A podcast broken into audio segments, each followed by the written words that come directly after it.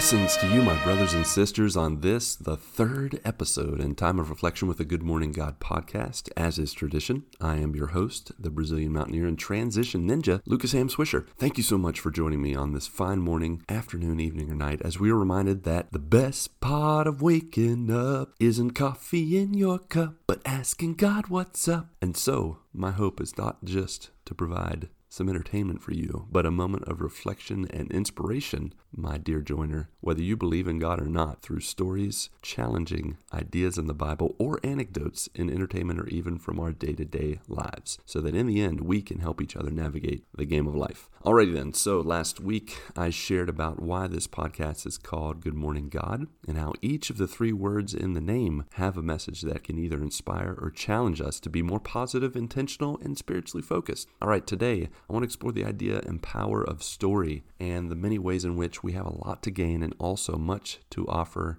through them. First, I would like to share a story with you that takes us back to the summer of 2000. I had graduated high school and was enjoying my final summer before going to college in the coming fall. My family and I had gone to see the movie The Patriot with Mel Gibson, an epic tale of the beginning of the American Revolution, and let me tell you, it just impacted my life. I got to the very end of the story when they were fighting, and it kind of gave you the general idea that through the sacrifice of Mel Gibson's character, his life as a father, as a soldier, as a as a warrior, and of course all the many men and women who had sacrificed their lives for our freedom. I got to the end of that story and was just so impacted. And I was, you know, feeling very somber afterwards, feeling very humbled that the reason I could say I was free, the reason I was in the position I was in in life was in part because of what they had done. And, you know, I was waiting in the lobby for some family after they had gone to the bathroom and stuff. And my dad looked at me and was like, Son, are you okay?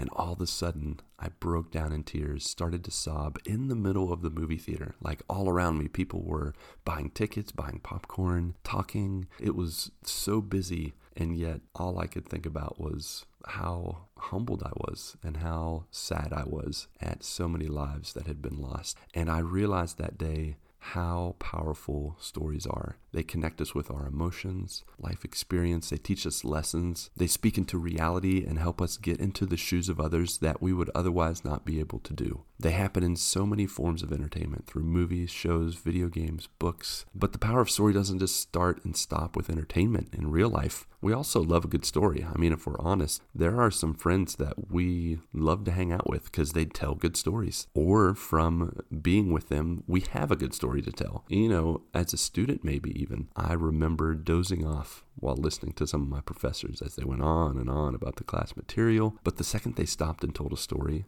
the second they tried to, you know, kind of connect us with what they were talking about through their personal lives or a story from history, I instantly connected. As a Christian, you know, going to church every week, sometimes preaching, but sometimes not. I am ashamed to say there are many times that I've fallen asleep or dozed off during a sermon only to have my wife to nudge me awake. Yet I can also tell you on the other end that every time a pastor would give a funny or thoughtful, thought provoking illustration, I instantly would engage and be into what was being said. Stories really are the best way to pass down truth and convey emotion. And I'm not the only one to think this. I'm sure many of you have thought this. And even in a bigger picture, many years ago, there was a guy by the name of Jesus that uh, he loved stories and he loved to tell them. He actually shared a lot of his teachings, almost a third or 33% of his written teachings in the Bible are in the form of stories called parables.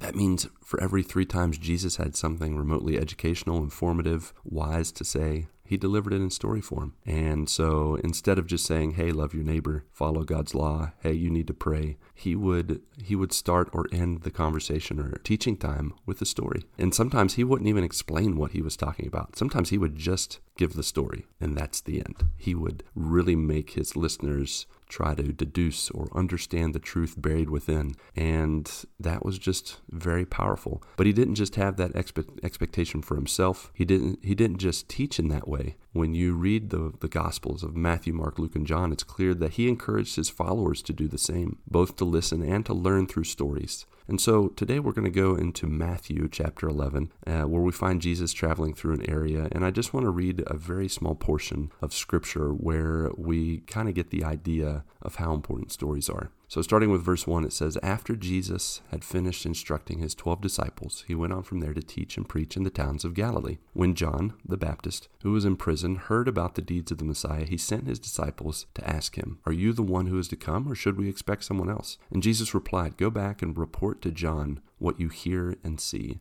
The blind receive sight, the lame walk, those who have leprosy are cleansed, the deaf hear, the dead are raised, and the good news is proclaimed to the poor. In this moment, we have some people who are not sure about who Jesus was. Some of these people knew Jesus really well, including John the Baptist, who was his cousin and also a, a, religious figure during that time. And pretty much he was asking Jesus, Are you the Messiah? Are you the Savior of the world? Are you everything you're proclaiming to be? And instead of Jesus just giving a simple answer like yes, or firing back with a reflective question or challenging question, or saying something like, I am who you think I am, or only through faith can you know who I am. Instead of saying all of those different things that he could have said, he said, Look around, pay attention to what I've done and how I've impacted the lives of others. Tell my story and tell your story as it's been impacted.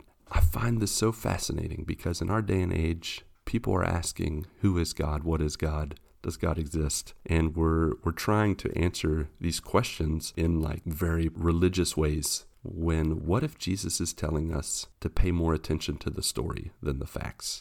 And so I want to take a step back and through these very few verses reflect on and answer the following questions. First of all, have you read or personally heard God's story? I don't mean someone talking to you about Jesus or watching the movie The Passion of the Christ or Jesus Christ Superstar. Have you actually read or listened to the entire story of Jesus Christ and considered the validity and the value of his life, death, and resurrection? If not, how can you really make a choice about Jesus, believing, disbelieving, or even understand who he is without knowing his story. And so let me suggest if you haven't taken the time, download the YouVersion Bible app and click your way to the book of Luke. And even if you're not a big reader, you can listen to it. It has audio capabilities and like you'd listen to a podcast. And just consider Jesus' life and his teachings. In addition to that, if you've maybe already read Jesus' story, have you experienced God's story or given him a chance to impact your story kind of a, as a follow up. And I don't just mean through the Bible and trying to live a Christian life, but in other stories or in your own life.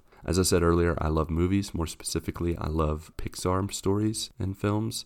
In fact, one of our hosts of the Good Morning Guys, Patrick, he likes to call me the Pixar apologist because I talk so much about their movies and I'm always ready to defend their quality of film. I can't tell you how many times that I've observed embedded within those stories Christian ideas, principles, truths about my own existence and purpose. One of the earliest ones that got my attention was in the original Cars when Lightning McQueen is racing and he's about to get the piston cup. And instead of crossing the finish line first, he sees that his mentor, his predecessor, the old blue race car that had gone before him, crashed and was not able to finish. And so instead of finishing himself, he went back and he pushed that, that blue car past the finish line, finishing with him. And I truly connected with that story because it showed me that that's one of my purposes to finish this race with others, to journey in life with others. That's not about just fulfilling my dreams dreams or doing what I want to do, being the best. It's about helping others be their best and to walk with others. And I got that through a kid's cartoon. And it's because of the quality of Pixar, but it's also because God used that story to speak into my life. And then finally, the last question I want to ask is Have you shared